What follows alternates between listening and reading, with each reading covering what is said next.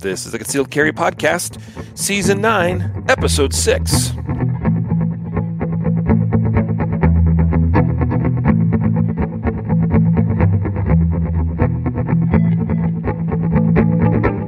And welcome to the Concealed Carry Podcast, part of the concealedcarry.com network of shows, brought to you by KSG Armory Holsters. Today is Wednesday, August 9th, 2023, as of the recording of this show. And I am your host, Riley Bowman. And today I'm joined by a special guest co host. Uh, you've seen him before, heard from him a few times. It's been a while. And that would be Brian McLaughlin. Hello, Brian. Hey, nice to see you again, Riley. Thanks for having me on. Brian, it, for those of you that don't know, is our director of training. Uh, also is involved in the product development for everything over at mountainmanmedical.com. Uh, longtime listeners podcast should be well acquainted with the Mountain Man Medical brand. And so always a good time to have Brian on and and talk shop, so to speak. And we got, I think, a, a fun one here today uh, that we've titled updates in tourniquet tech uh, or tourniquet technology. We're going to talk about tourniquets. Um, a lot of cool, interesting, innovative products that have been coming to market in the last uh, little while.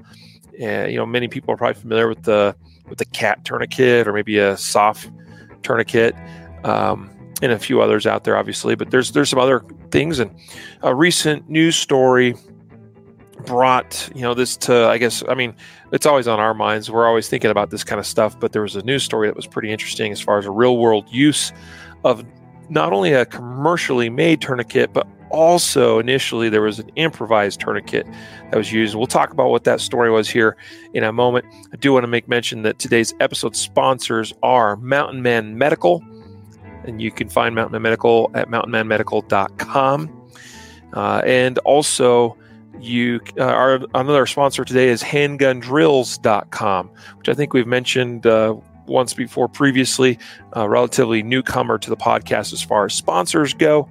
And we're glad to have handgundrills.com on board. We'll do some uh, some actual sponsor spots here a little bit later in the episode and uh, hey, while we're at it, we're talking about things. You all should uh, make sure you subscribe to the Mountain Man Medical YouTube channel, which Brian puts out some great content there. And since I mentioned it, and we haven't mentioned it in a while, you, you might as well, while you're doing that, head on over to the concealed concealedcarry.com YouTube channel, which some of you are probably watching the podcast on uh, YouTube right now. But if you're not already subscribed to our YouTube channels, uh, please do so. Um, one final note, Brian, we're going to see you at the Guardian conference in September, right? It's coming up. I'm looking forward to it. It's going to be fun. I'm going to do a hostile medicine class, how to take care of people when it's dangerous around. So, yeah, it's going to be a lot of fun. I'm looking forward to it. Yeah, you did a class like that at uh, a Girl and a Gun National Conference, didn't you? It's my bread. Oh, well, you were going to, and then you didn't. You, then so we had somebody else. That's right. What am I saying?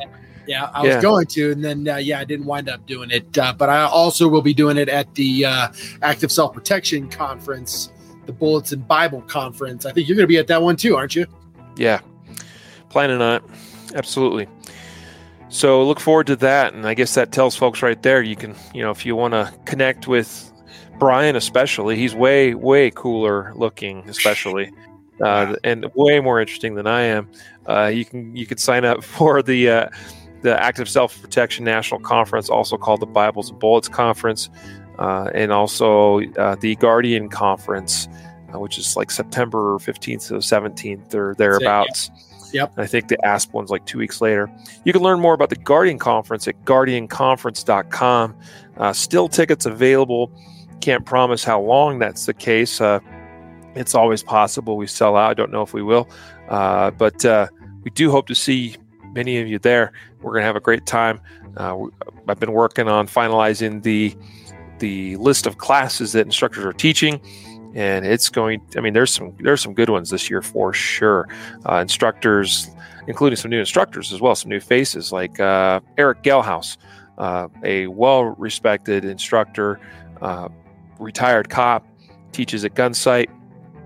Uh, and other, and of course, other places.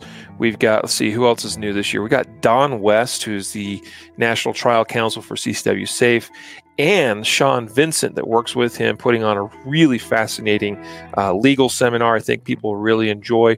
A new uh, female instructor joining the ranks this year, Carrie Dudenhofer. She's got this really cool class.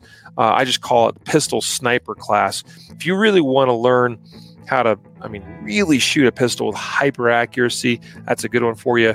Talking with her about another possible class edition. And let's see, we got Paul Sharp who is, I mean, that dude's a beast and one of the top, top dudes in the industry for teaching self defense, hand to hand combatives. Uh, of course, in the years past, we, we had uh, Todd Fossey involved, but Paul Sharp's coming on board this year because one of the things with Guardian Conference is we want to have some new faces each year, some kind of switch things up. So it's not the same old thing every year, year after year. Uh, so bringing in some, some fresh faces this year and some of the ones that aren't back this year you may see again in the future just so you know if you're like oh man i want to you know get with you know uh, whatever todd or whoever that's been in the past uh, but look forward to i know like paul sharp's bringing some really cool classes. Uh, he's got some knife defense oriented stuff. He's got one that's called jiu-jitsu for self-defense. And what i like about uh, what he is uh, describing these classes as is uh, they're they're for anybody. So if you don't have any experience at all, um, you show up, learn learn some some handy life saving skills such as jujitsu for self defense in just a couple of hours. Let's get into our episode here today. So, um, Brian, tell us a little bit about this uh, incident went down in New York City at uh, Rockaway Beach. Uh, it was just a couple days ago that, like I said, this kind of became the catalyst for, we're like, hey, this would be an interesting topic for the podcast. Yeah. So, uh, so I came across this story a little while ago. This happened back on uh, the 7th. So Monday this week. So not too long ago, a 65 uh, year old woman was swimming on the beach. That reports kind of vary between 10 and 15 feet into the water. They say that she was out there like treading water and then she was attacked. So apparently the water conditions were pretty murky. And um, they think what might have happened was the shark was swimming through the water, encountered the victim, and uh, didn't know what she was and gave it a little exploratory bite to see if she was edible.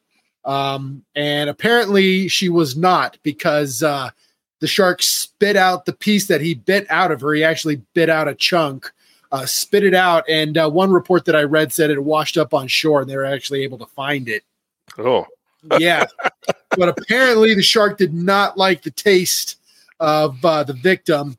Um, and uh, so lifeguards hop into the water, they drag her to shore. And for some reason, they don't have tourniquets um, but they were able to make an improvised tourniquet with the lanyard of a lifeguard buoy. So what they're talking about in the story that I I read is that they used a rope from a buoy as a makeshift uh, tourniquet. Uh, but what they're talking about is not one of those buoys that sits out there in the water, you know, bobbing along with a light on it, so a boat doesn't run into it. It's more of like a the uh, the lifeguard buoys that they were using uh, to apply that tourniquet. So uh, some reports were saying that uh, she was starting to have some symptoms that I would identify as potentially uh, the beginnings of shock, or maybe some types of shock starting to set in because of the bleeding. Um, but uh, soon EMS was on site and uh, they got a soft T tourniquet applied pretty rapidly and transported her to the Jamaica hospital where she was expected to recover. Yeah, right. Dude, I, I had missed that part about uh, the chunk of you know her flesh that the shark bit out, uh, washing up on the beach. That's nuts. It's wild. Uh, there was some images uh, I saw in one of the news stories. Um, yeah, it kind of showed blur. It blurred out her leg, but you could definitely tell it was a pretty significant injury. Uh, one of the articles said about 20 pounds of flesh that was removed from her leg. 20 pound chunk. Uh, the uh, chief lifeguard, Jose Diaz, who was on site there, uh, he saw the wound. He reported it as uh, she had lost a lot of blood. The artery had come out, and you could see the bones and everything. It was crazy, he said. So I think uh, something that uh, taking into consideration there is uh, the type of tourniquet that they used in this particular event. Now, um, you tend to see the soft T get used more often in sandy environments. Um, one of the reasons for that, I've heard reports of sand clogging up the hook and loop, the adhesive on the uh, cat tourniquets, and it not being quite so secure. So, one of the more preferred tourniquets in a sandy environment tends to be your soft T tourniquets because it doesn't utilize that hook and loop. It just uses that pull through strap method uh, for getting it all cinched down and nice and tight. So, that's uh, something that I noticed, and it's surprising to me that um, these uh, lifeguards weren't stocked already with um, with some tourniquets. I would assume that they might have one of those on a pouch, maybe even attached to their lifeguard buoy uh, for just such an occasion. But this was a really rare attack. Uh, according to the research that I was seeing, uh, this is the only the third attack in 114 years in this area. So it's very, very rare that anybody gets attacked in the area. So it's not one of those common things. So that might be, you know, another reason for, you know, their lack of tourniquets, but maybe they'll get some here in the future. Right, right. Yeah, certainly we hope that they will too. Yeah, uh, in some of the reading I was doing, it sounds like sharks in this area they're they're, they're not large sharks and t- again, it's very apparent that shark bites or all out attacks, if you will, are uh, quite rare. I mean, you just mentioned like three of them in 100 plus years. Uh, this was the the most recent attack after like 70 years. Uh, and so, and this is a fairly busy beach from the sound of it. So that gives you an idea that this is not something that was, you know, expected. Certainly, um, it's probably more of like a fluke and that the sharks in that area t- tend to be a bit smaller uh, than what you might encounter in some other uh, probably warmer water environments like down south uh, Florida or California off, off the, off, the, coast there. So, um, you know, so uh, rest assured if, if you're like, hey, I don't want to go in the water now in the Northeast there, you're, you're probably uh, okay, right? You know, nothing right. to be too concerned about. But well, they the actually, lesson, they, they actually closed down the beach just to be safe and all that kind of stuff. They put out drones to try to track and see where the sharks were at, but because the water was so murky, they couldn't actually tell what was beneath the water. So they just wound up closing down the the whole beach. Yeah. And some of the experts were saying that they felt um, that due to the wounding pattern, the teeth marks, that it was probably a bull shark or maybe a thresher shark uh, that was in the area. So something that's a little bit smaller. It's not going to actually eat a human. It didn't intend to eat a human, but then it wound up doing it anyway. And I think some yeah. of the most important takeaways for this, you know, medically would probably be um, one, bleeding control is absolutely essential. Having a tourniquet ready and ready to go, you know, a quality one that we know is going to work is going to be essential. You know, um, you don't want to be improvising on the spot unless you absolutely have no other choice. So, being able to prep that ahead of time by having some medical gear, of course, is going to be essential for that. And I think uh, you also definitely need to be paying attention to keeping your casualty warm. After losing a lot of blood like that, there's a very high risk of hypothermia setting in, especially with the cold water and everything like that. Even if they're out in the sun, and it's a nice warm hot summer day you still have this risk substantial risk of hypothermia setting in. And once you start to have uh, a, a, victim who is along a little bit further in years about 65 like this victim is you tend to see a much lower recovery chance especially if they become hypothermic. So if we want to make sure that they have the best chance of recovering from this severe injury we got to make sure that we're keeping them nice and warm and stabilized and uh, watching out for hypothermia. Yeah. Yeah. Really good notes there. Uh, so, as was mentioned, and you, you detailed it, I think, pretty well. Um, there, there was the use of a couple of tourniquets here. The first one, of course, being an improvised one, as you described, uh, the the lanyard or rope from a lifeguard's buoy. And so, I mean, hey, if you don't got a tourniquet, I mean, what other choice you got? You get you better you better improvise and you better know how to improvise well. Right. Right. Right. Uh, I know that that's something you've done some content on a little bit. Uh, why don't we just touch real quick? I mean, even though it's we're gonna we're gonna end up spending some time talking about actual commercially available tourniquets and kind of what's out there and what's you know what's considered to be I, I guess probably industry leading and, and probably you know the a recommended way to go. I mean, what are some of the other newcomers? But why don't, why don't you touch a little bit on the idea of an improvised tourniquet and what are some important considerations should you have to do this? Maybe some what to do's but also what not to do's when it comes to improvisation. All right. Yeah no problem so I've got, like you said, I've got some uh, videos on this on my YouTube channel, so feel free to go check those out. But first and foremost, the most important thing to think about when it comes to improvising medical gear is that we never, ever want to do it unless we absolutely have to. When you're improvising gear, it's because you have no choice and things are really, really bad. If we have the opportunity to prepare ahead of time, we should absolutely be doing that. We should not be stocking our trauma kit with improvised medical gear. This is one of those things that I hear pretty often in the uh, medical world tactical tampons, right? The idea mm. is, is that you can pack a wound with a tampon. Can you? Yeah, kind of, I suppose, maybe, but there's maybe with way- like 20 of them. a, a lot of them and a lot of time, maybe. And it's not going to be the best method. They yeah. actually make good wound packing material designed for that purpose, and it's a much better product. So I wouldn't go to all of the expense and the time and the effort to prepare something when there's already an excellent option out there for that. The second thing that we need to consider is that belts are not good tourniquets. A lot of times I'll hear people say, I'm not going to carry a tourniquet, I'm wearing a belt. Well, in my view, if I am a gunfighter or if I am a prepared citizen with lots of tools on my belt, like a spare magazine, a gun, a flashlight, whatever the case is, I need my belt to hold my pants up. I need to be able to move and handle any kind of threat that's coming my way. My belt is an essential piece of kit, and I'm not going to be giving that up to hand it off to a casualty when I can have other better options in play. The second thing that you need to pay attention to is especially when it comes to a tourniquet is that you're unlikely to get adequate occlusion of an artery unless you use a windlass of some kind. This is why windlass tourniquets are so effective is because they get very very tight and they're able to occlude that artery through all the tissue.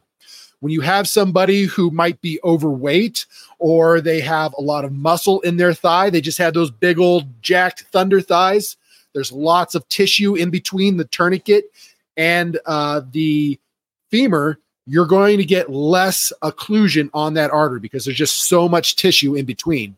So you want to take that into account. If you're going to use a cat tourniquet, you might need to use two cat tourniquets to apply enough pressure to get that uh, leg stabilized. Now, coming back to the improvised tourniquet, we might not get that adequate occlusion. If all I'm doing is wrapping that leg with a rope and trying to pull it tight enough, there's a good chance I'm not going to get it tight enough to get occlusion of that artery.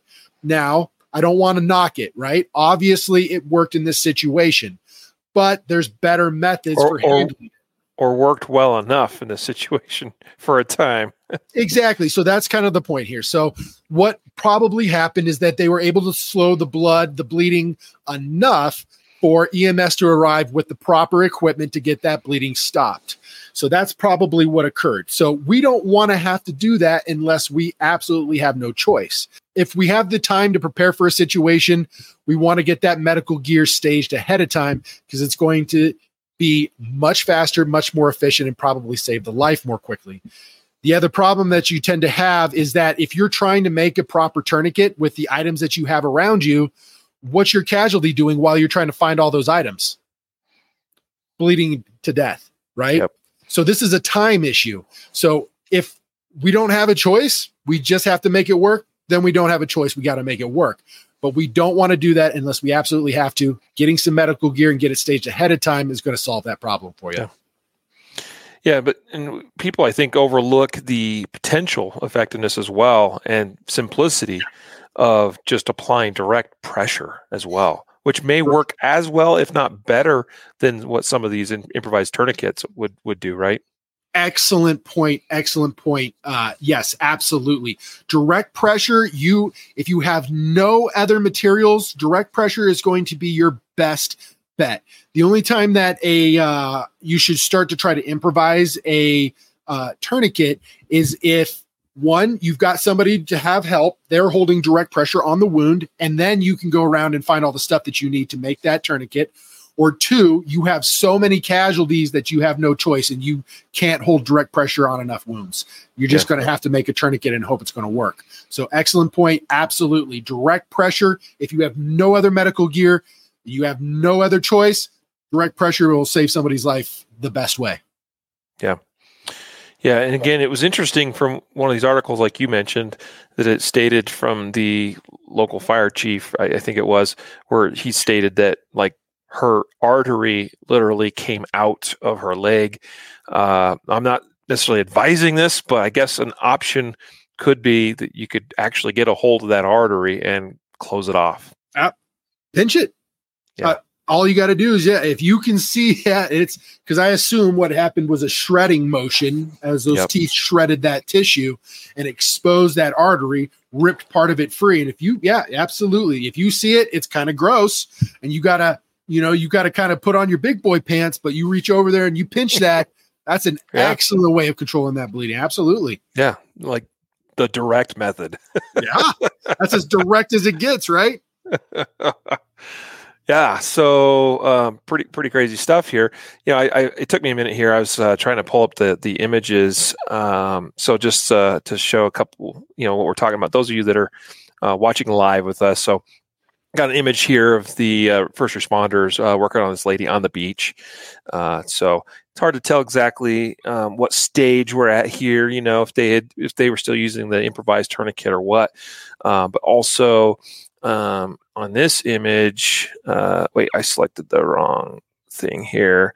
Uh, we'll get back to here. We go. It'll be this one uh, you'll see actually where she's like laying on a gurney or whatnot and it's it's you know blurring out the actual wound itself, but you can definitely see how uh, severe it is. And this orange thing you see going across her legs actually uh, a restraint, a seat belt of sorts uh, that are that is used on a gurney to keep the the patient in place. But just above the wound on our leg, you see this other orange strap. There's some also like orange clothing or towels or whatever, but there's an orange strap and a little hint of the actual tourniquet there, the windlass, and it look it's going through this like tri buckle shaped thing, this triangular shaped buckle, which is indi- indicative of like a soft uh, tourniquet, SOF tourniquet.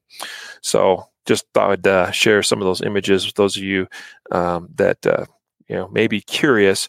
And the other thing I noted here, Brian, is we see just how high up this wound was and how high and tight quite literally this tourniquet had to be applied. And that can sometimes you know, be problematic if the if you can't get the tourniquet high enough. Absolutely. If you can't get it up high enough then you have to go to essentially uh, direct pressure on that junction and maybe uh, junctional packing the wound if possible um, yeah. but that would be a pretty bad situation for sure I know some shark bite victims that tend to be on a surfboard doing paddling, and then they'll get bit and they'll have a chunk taken out of their side too. Um, there's nothing you can do for that. You know, tourniquets aren't going to help that. No amount of chest seals is going to fix that fix that situation. Um, so it, sometimes you just can't save people. Yeah. Yep. But fortunately, this this woman seems to be doing okay. They, you know, she was initially in pretty bad shape, critical condition, but I understand that she has uh, been upgraded to serious condition in the hospital, recovering, expected to recover. Uh, I'm sure she's got a lot, you know, to get through, and, and likely a number of surgeries. I would guess, as is often the case with uh, such significant wounding, like what this one appears to be. So, uh, let's shift gears though. I mean, now we've talked about this incident, I think, enough and kind of broken it down and as far as how this went down and, and what was used and some things we can learn because of that. But let's now talk, Brian, about uh, the actual, you know, current tourniquets that we are seeing commercially, especially commercially available tourniquets. I mean, you mentioned, as we noted, that the uh, first responders didn't seem, at least, you know, lifeguards on the beach and maybe some of the initial law enforcement response didn't seem to have uh, some commercially available tourniquets. But uh, you know they did they worked with what they had and eventually emts were able to arrive and get a proper one applied and, and which for which we're thankful. Great lesson learned that hopefully uh, some of these organizations involved whether it's the lifeguards whoever oversees them uh, of course uh, law enforcement which i think in this case the responding agency was nypd uh, it's we're seeing more and more LEOs carrying tourniquets right on their person in a pouch, sometimes attached even to the front of their holster or sometimes just on their belt somewhere. Uh, but for those that you know really want to know, I mean, I think a lot of people are again are, are are figuring out that hey, I should have a cat tourniquet or maybe a soft tourniquet. But there's actually a lot of options on the market now. Not all are created equal, but let's talk about that now. What what you know, what are some of the latest technology we're seeing? Well, um, most of the time, like I already said, uh, in the sandy environments, the soft tourniquet is pretty well respected. So there's a lot of people who really like that tourniquet because it works so well and it has such a great track record. I've used it on people before and I've seen it work as well. And then you don't have the problem with the hook and loop uh, becoming all gummed up with uh, the additional sand. Um, the other styles of tourniquets that I've seen, uh, there's one that I found called the Omna, O M N A. It is a ratchet style tourniquet um, that's designed to be uh, used. It, it's attached essentially to the cuff of a um, um, surfboard lanyard.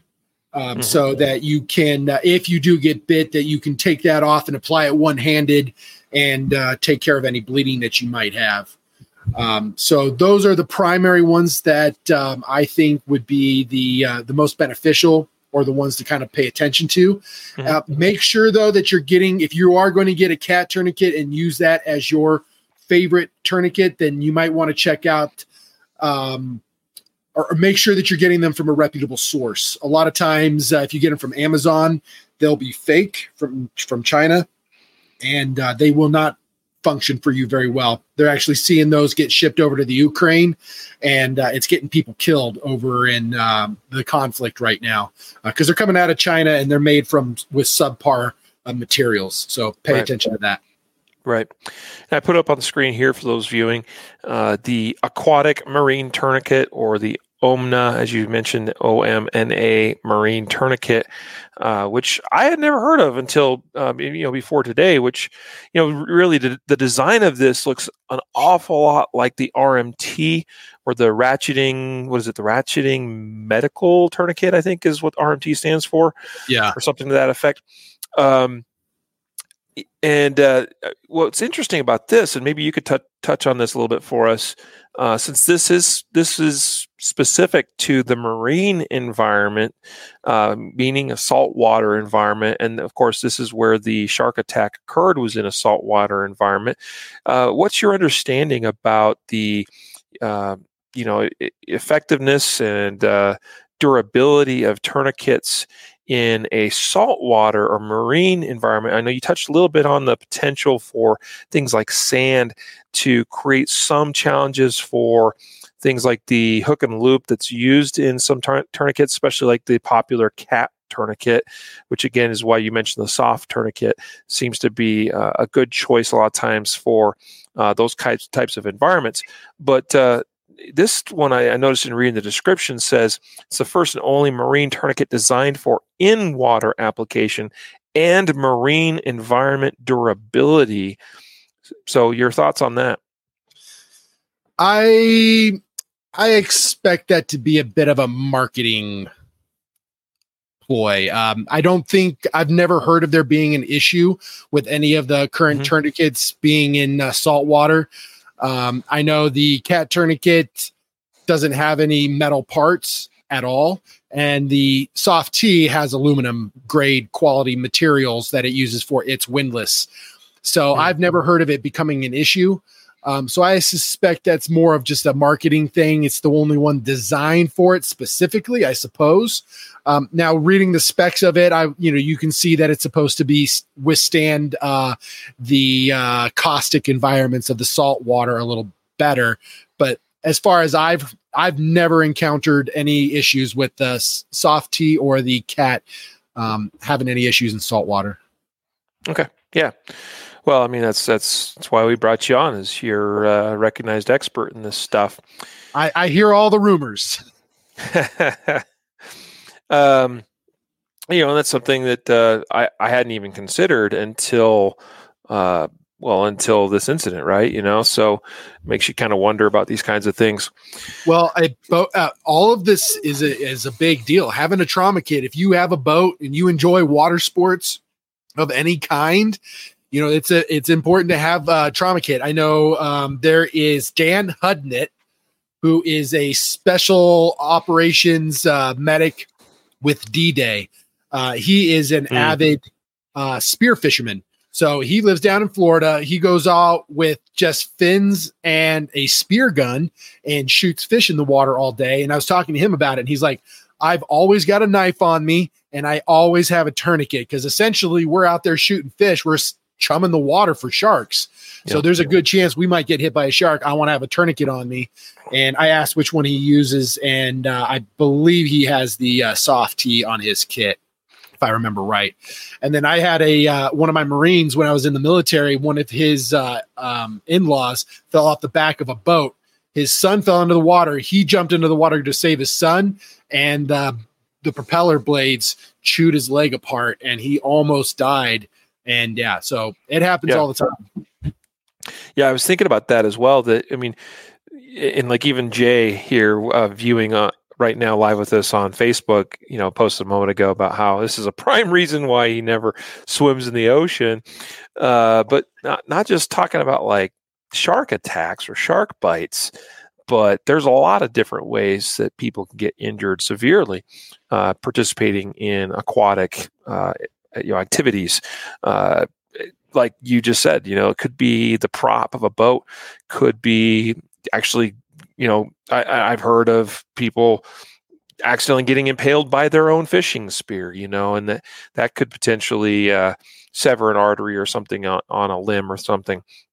Uh, it could be, uh, I mean, sometimes people have uh, gotten severe cuts on on things like reefs and other underwater um, uh, bio life or bio or bio. What's the word I'm looking for? You know what I mean?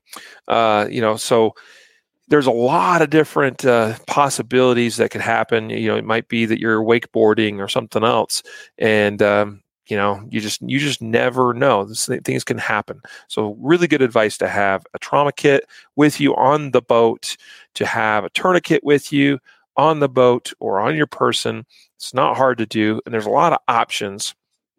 Again, now coming back to some of the you know we're seeing more and more products let me just you know i thought i would just throw at, at you here um, we've got i've actually got pulled up here right now the um, the current as far as i know the, the latest and greatest uh, uh, what's the word i'm looking for uh, committee on t triple c or the Committee on Tactical Combat Casualty Care, which I mean, there's there's really not any one organization that um, say certifies tourniquets or approves tourniquets or that kind of thing, and not, that's not even what this the uh, Council on TCCC does, but they do have what they call their recommended tourniquets or recommended devices and adjuncts list.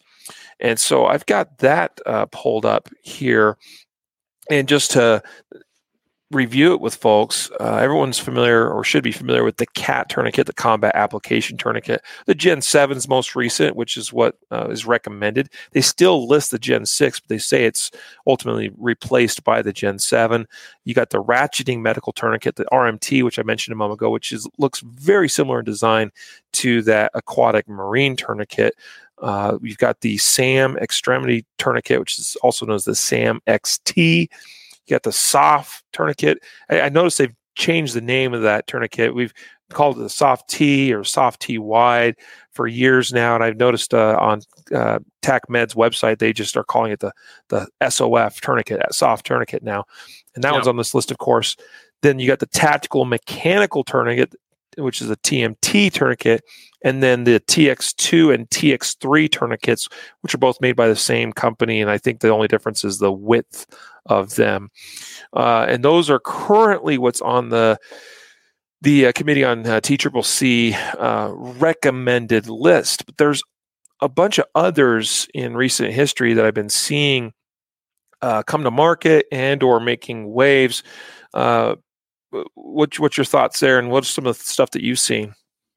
So primarily, um, there are a lot of ones that have good potential, but primarily you don't see any that have the track record that the SOF or the cat tourniquet has. It's kind of hard to beat those. They already work really well, so any new designs on that tourniquet, they haven't been significant enough for me to want to make a the jump. So one of the main benefits of the cat tourniquet and the soft is just the exorbitant amount of data that says that it works. And any of these new tourniquets that are coming to the market have none of that data because they haven't been used nearly as many times. So are they proven? No. Do I want to trust my life to something that isn't been very well proven? Not really, unless I have to. So that tends to be where I stand on it is that are there great options out there that are totally worth it and might work perfectly as like everything else? Yes. Am I willing to kind of risk it? No, not really personally. Um, the only one that I can kind of say that might be worth the look is going to be that uh, Snake Staff Systems, uh, that very small EDC um, windlass style tourniquet that just came out. That doesn't have the track record, but according to the the uh, developers of that, they've been working very closely with a North American Rescue to develop that tourniquet. So it's coming based on their expertise as well. So that helps to kind of stabilize that product a little bit uh, for that for that. Um, so that tends to be my theory and philosophy when it comes to tourniquets and selection. Yeah, yeah. Yeah, and that, that one, you're right. The snake staff one, I've been seeing quite a bit of. Uh, it's been, you know, I, I, I, see quite a bit of social media posting about it because uh, it's been, uh, I think, well, it's number one, it's kind of the new and la- latest and greatest uh, hotness. And so people, I think, kind of get excited about it, and they're getting excited about it too because it's a pretty small footprint compared right. to compared to some of these other tourniquets, including those that are on the the TCCC recommended list. Uh, the but you're you're spot on, and this has been my thought. I've been seeing some, even some pretty reputable people, you know, sort of speaking uh, so highly of like this some of these newer ones, especially like the Snake Staff one. It's like, okay, I understand that that we can look at at the product and, and probably have a pretty good sense of you know just based on design whether it's going to be effective or not we can look at um, how it's constructed and probably make some pretty good assumptions. We can look at even some early testing data, meaning where people actually, whether it's done on some kind of testing dummy or whether it's actually done on on a live person, and you're using something like uh, like uh, um, um, sonogram uh, to you know measure the flow of blood through the limb after the tourniquet before and after the tourniquet's been applied and we can make some pretty strong assumptions but until it's really been thoroughly tested, and frankly, the only legitimate organization that does that kind of level of testing and vetting of these types of products, being the Council on T Triple C, um, until they kind of sign off on something, um, I'm definitely going to you know hold out some some reservation for such uh, newer type products. I do think we're probably relatively close to an update on the Council on TCCC recommended list. As I, for a while there, it looked like they were doing updates um, close to yearly in some cases, at the very least about every other year. Uh, and in the current list, at least most recent one that I'm seeing is as of December of 2021, and here we are in 2023. So, and I suspect that they are well aware of some of these newer products, including the Snake Staff one, and are very likely looking at and evaluating uh, these these newer tourniquets. And so we'll right. see if an updated list comes out at some point here in the. Well, I mean, uh, TCCC, the committee for TCCC is notoriously does not come out very often with new lists like that was the first time in 2021 that was the first time they had said anything in like 10 or 15 years i think or something like that and it's actually quite the topic of contention among all of these tourniquet companies um, because most people don't give your tourniquet a chance unless it's been approved by the TCCC committee. And you're not going to get those big, beefy government contracts that all of these tourniquet companies really, really want. So, uh, talking to a lot of the people who produce these newer tourniquets, they're very upset that their tourniquets aren't being considered or haven't been approved by the TCCC committee because most people use that as the basis for whether or not these tourniquets are worth anything or not. Mm-hmm. You know, I, oh, I did find some evidence I found on a, a on a website where it had actually listed the their list, the, the TCCC committee's list, where there were updates in 2019 and also in uh, 20, I think 18 or 2017. So I think it in more recent history, they've been updating a little more frequently than probably what they did for, you know, some time there, probably through probably the bulk of uh, GWOT, I would guess. Um, and for, for in case folks don't understand, like I, I think it's fair that people place a lot of weight on the recommendation of this committee because it is made up of and comprised of a number of very uh, experienced and um, you know recognized experts in the field of trauma medicine uh, because many of them are combat veterans that have worked in combat hospitals uh, and actually seeing these kinds of things used or tested. And uh, you know i don't you know if you don't have any other organization i don't know where else you look and and definitely i'm i'm, I'm with you in the in, as far as being in the other frame of mind that i don't want to use life-saving gear unless I'm not. I'm certainly not an expert on it, you know. And so it's like I, I, I need to be told by uh, trusted authority that no, this has been tested. This will work. Uh, this is acceptable for life saving use. You know. I mean, is that only fair? Yeah. Oh, absolutely. That's my opinion. You know, like I can't do the testing on it. You know, I've used these products in real time and I know that they work and all that kind of stuff. But um, a lot of it kind of comes down to materials you know, um, if their production process is not up to snuff, you know, even if I test a, a, this tourniquet and it works perfectly well, maybe I get a lemon because their productivity or their production uh, Q, what do they call it? The quality assurance isn't uh, isn't up to snuff. Then I'm dead too. You know, even if they do use good quality materials, maybe they don't have a good production method or whatever the case is. So I'd rather not risk it, especially if I'm applying this to one of my kids or my wife. Nah, I'm just going to go for the thing that I know is going to work for sure. And I'm just going to use that. Yeah. Yeah. And as you mentioned earlier, it is super important that people buy life saving gear, uh, especially in the case of like these tourniquets, from vetted and trusted sources.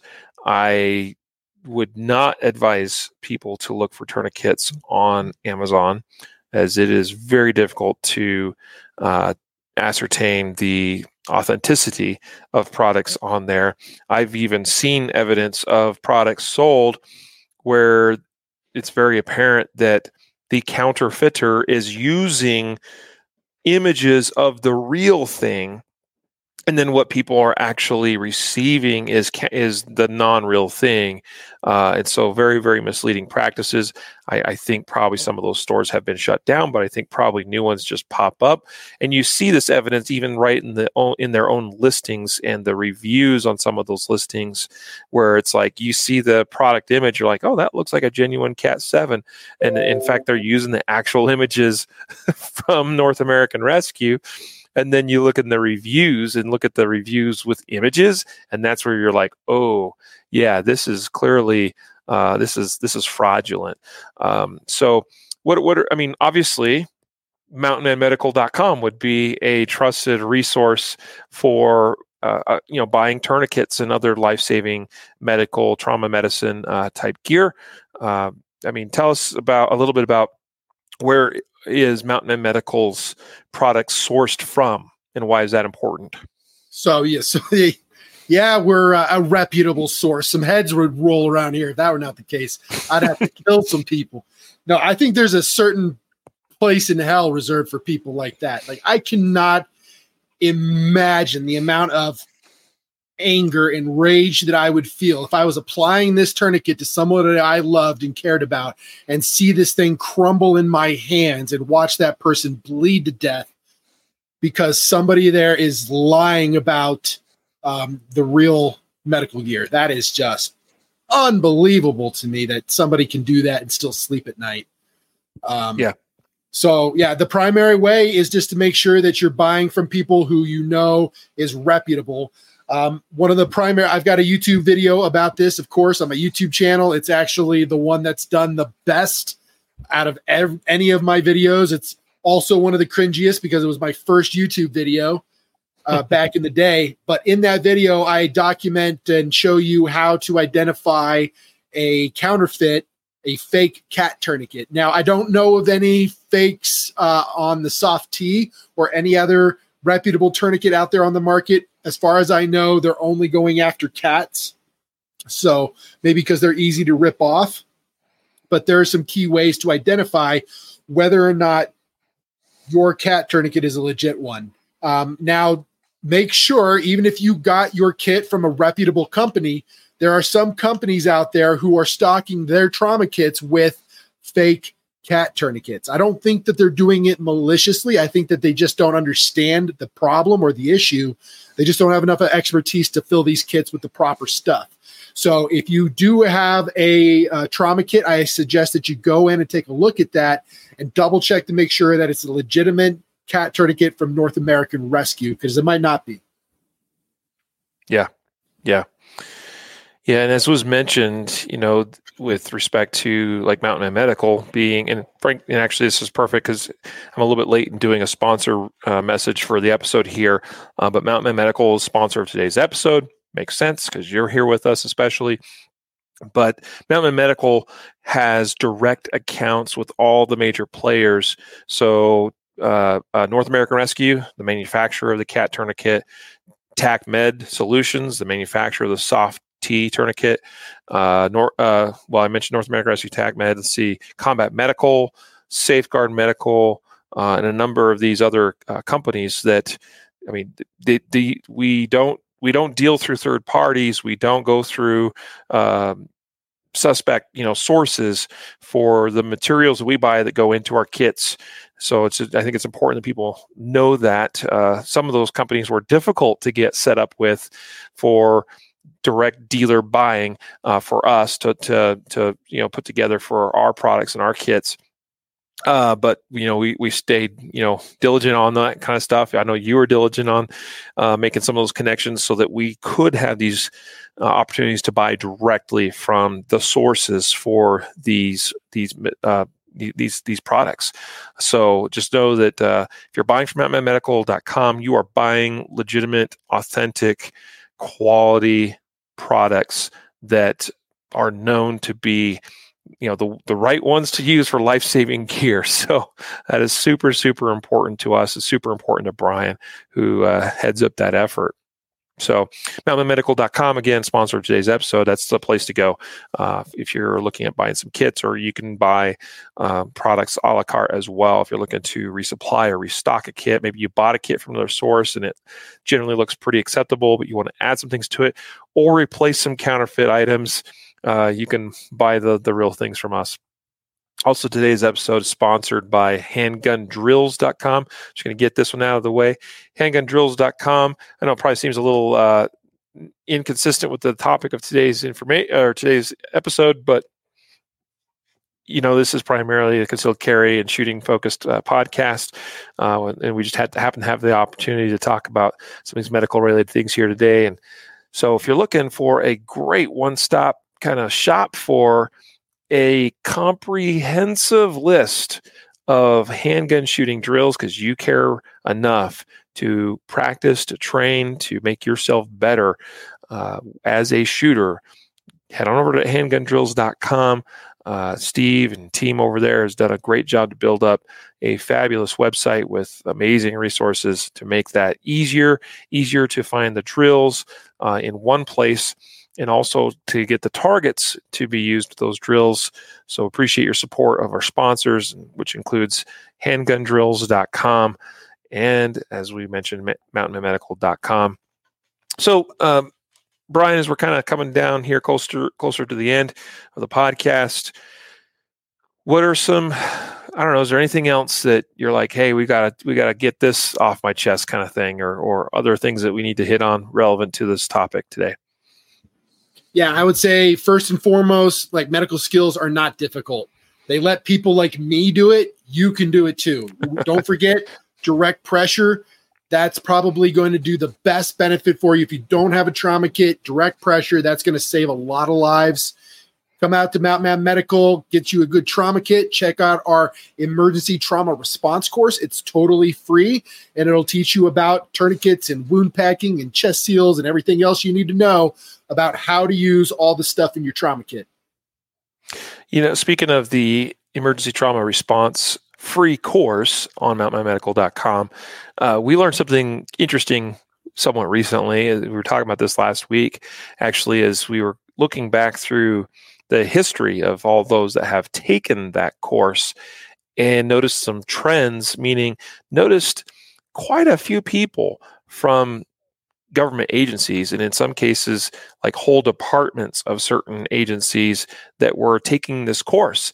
And uh, that that was i mean i was part of the production on that. You're obviously the the main guy you know teaching that content in that course but i was i was a bit taken aback and humbled to see the the the number of, I mean, besides the whole number of people receiving this free training, but also the number of law enforcement, and federal and state and county and other government agencies relying upon that course to train their people as well. So, wow, I mean, I I, I almost got kind of chills thinking about it. That feels pretty good, you know. I put it's the first course I've ever done. I I should redo it because you know I could add extra things and make it a little bit better. Um, but I've got a lot of comments from like doctors and other paramedics and other uh, combat medics saying that it was a good course and they uh, liked how it was done. And it is cool to have some of those departments, you know, tell us that they're they're using our course to train their people. Um, and I love to see that because you know a lot of times these these uh, these small departments don't have the budget to really go out and get that training and online training is never going to be as good as in person training, right? It just won't be, but it's better than nothing. And that feels good to see. You know, you've got gunslingers out there using my stuff, and that feels pretty good. But I would say the coolest report that I've ever got was that uh, a scoutmaster said that he was teaching, uh, he had his uh, Boy Scouts go through my course to teach them bleeding control uh, to get their merit badge. And I thought that, that was super cool. That I think that's the coolest cool. thing I saw. Yeah. Yeah. Yeah. You know, this free video training course right on mountainmanmedical.com. If you haven't done it, you should just go ahead and, you know, get done with this podcast and head on over there and get signed up uh, and just go through it and just take you a couple of hours. Um, and then, you know, because it's so readily available and you could just do that in the comfort of your home or office or wherever you are and at, and at your own pace. A good next step would probably be what? go find a free because they're they often are, or at least very least very low cost. Stop the Bleed course, which you can find and get signed up for at uh, stopthebleed.org. Uh, you could go get signed up for, and they're not usually free. Sometimes you find some some opportunities here and there, but they're still relatively low cost. You could go get signed up for a, uh, a CPR, AED first aid course, perhaps. Uh, you could check out organizations like American Heart Association, Red Cross, and a few others out there that put classes like that on. Um, and that's an actual certification. You know, with hand, I mean, Stop the Bleed is maybe not necessarily a certification, but it is a hands on uh, training course. Typically, I think they have virtual ones now too of that even. But um, uh, but the uh, like American Heart Association uh, CPR AED first aid courses, uh, those are very much hands on, and that's a great next step. And above that, you could go and seek out some additional, more advanced courses. Uh, there's some great training events where you get this opportunity. Uh, we've seen some. I mean, obviously, there's the Guardian Conference where you're teaching, Brian, or the Active Self Protection National Conference, or earlier this year, uh, again, you couldn't make it, but we did have a, a great team filling in and doing that on, on, our behalf, representing our organization at the uh, Girl and a Gun Conf- National Conference. Uh, hope to see you there next year. And um, even like events like Mickey Shook's uh, or Kerry Trainer's uh, S12 event that he puts on once or twice a year, where you actually you actually get TCCC uh, certification going through that course that's put on there at that event, and you've been to that one as well, uh, and and and been involved in teaching some of that too. So, uh, so there's kind of I guess maybe some s- relatively simple uh, roadmaps in kind of order, I suppose, of you know free and low cost being our virtual course to stop the bleed to CPR first aid to you know above and beyond that even. Yeah, absolutely. I think if you wanted to go and become an EMT, that's definitely a little more of a time thing, but it's something you'll use for the rest of your life. And they also have first responder courses where it's essentially like a more in depth, um, better training type of uh, medical stuff so that you can handle an emergency more efficiently. And of course, come over to the Mountain Man Medical YouTube channel. That that's my primary topic is how do we handle mer- emergencies more efficiently.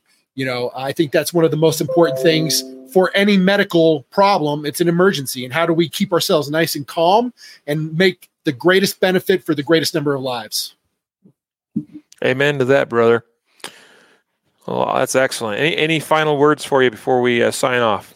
I think that's it. Come over and see me at uh, on YouTube, Mountain Man Medical. We're on Instagram and all of the TikToks and Facebooks. So come check us out. give us a follow. Give us a like. Come out to a class. Sounds good, man. It's a great place. Uh, to I think wrap it up. And so uh, one one more reminder of our episode sponsors, mountainmanmedical.com and handgundrills.com. And this has been yet another episode of the Concealed Carry Podcast. Thank you to every one of you that's been with us, whether live or if you're listening to, or watching us after the fact. Until next time, folks, a reminder to train right, train often, and train safe so you can fight hard, fight fast, and fight true. Take care.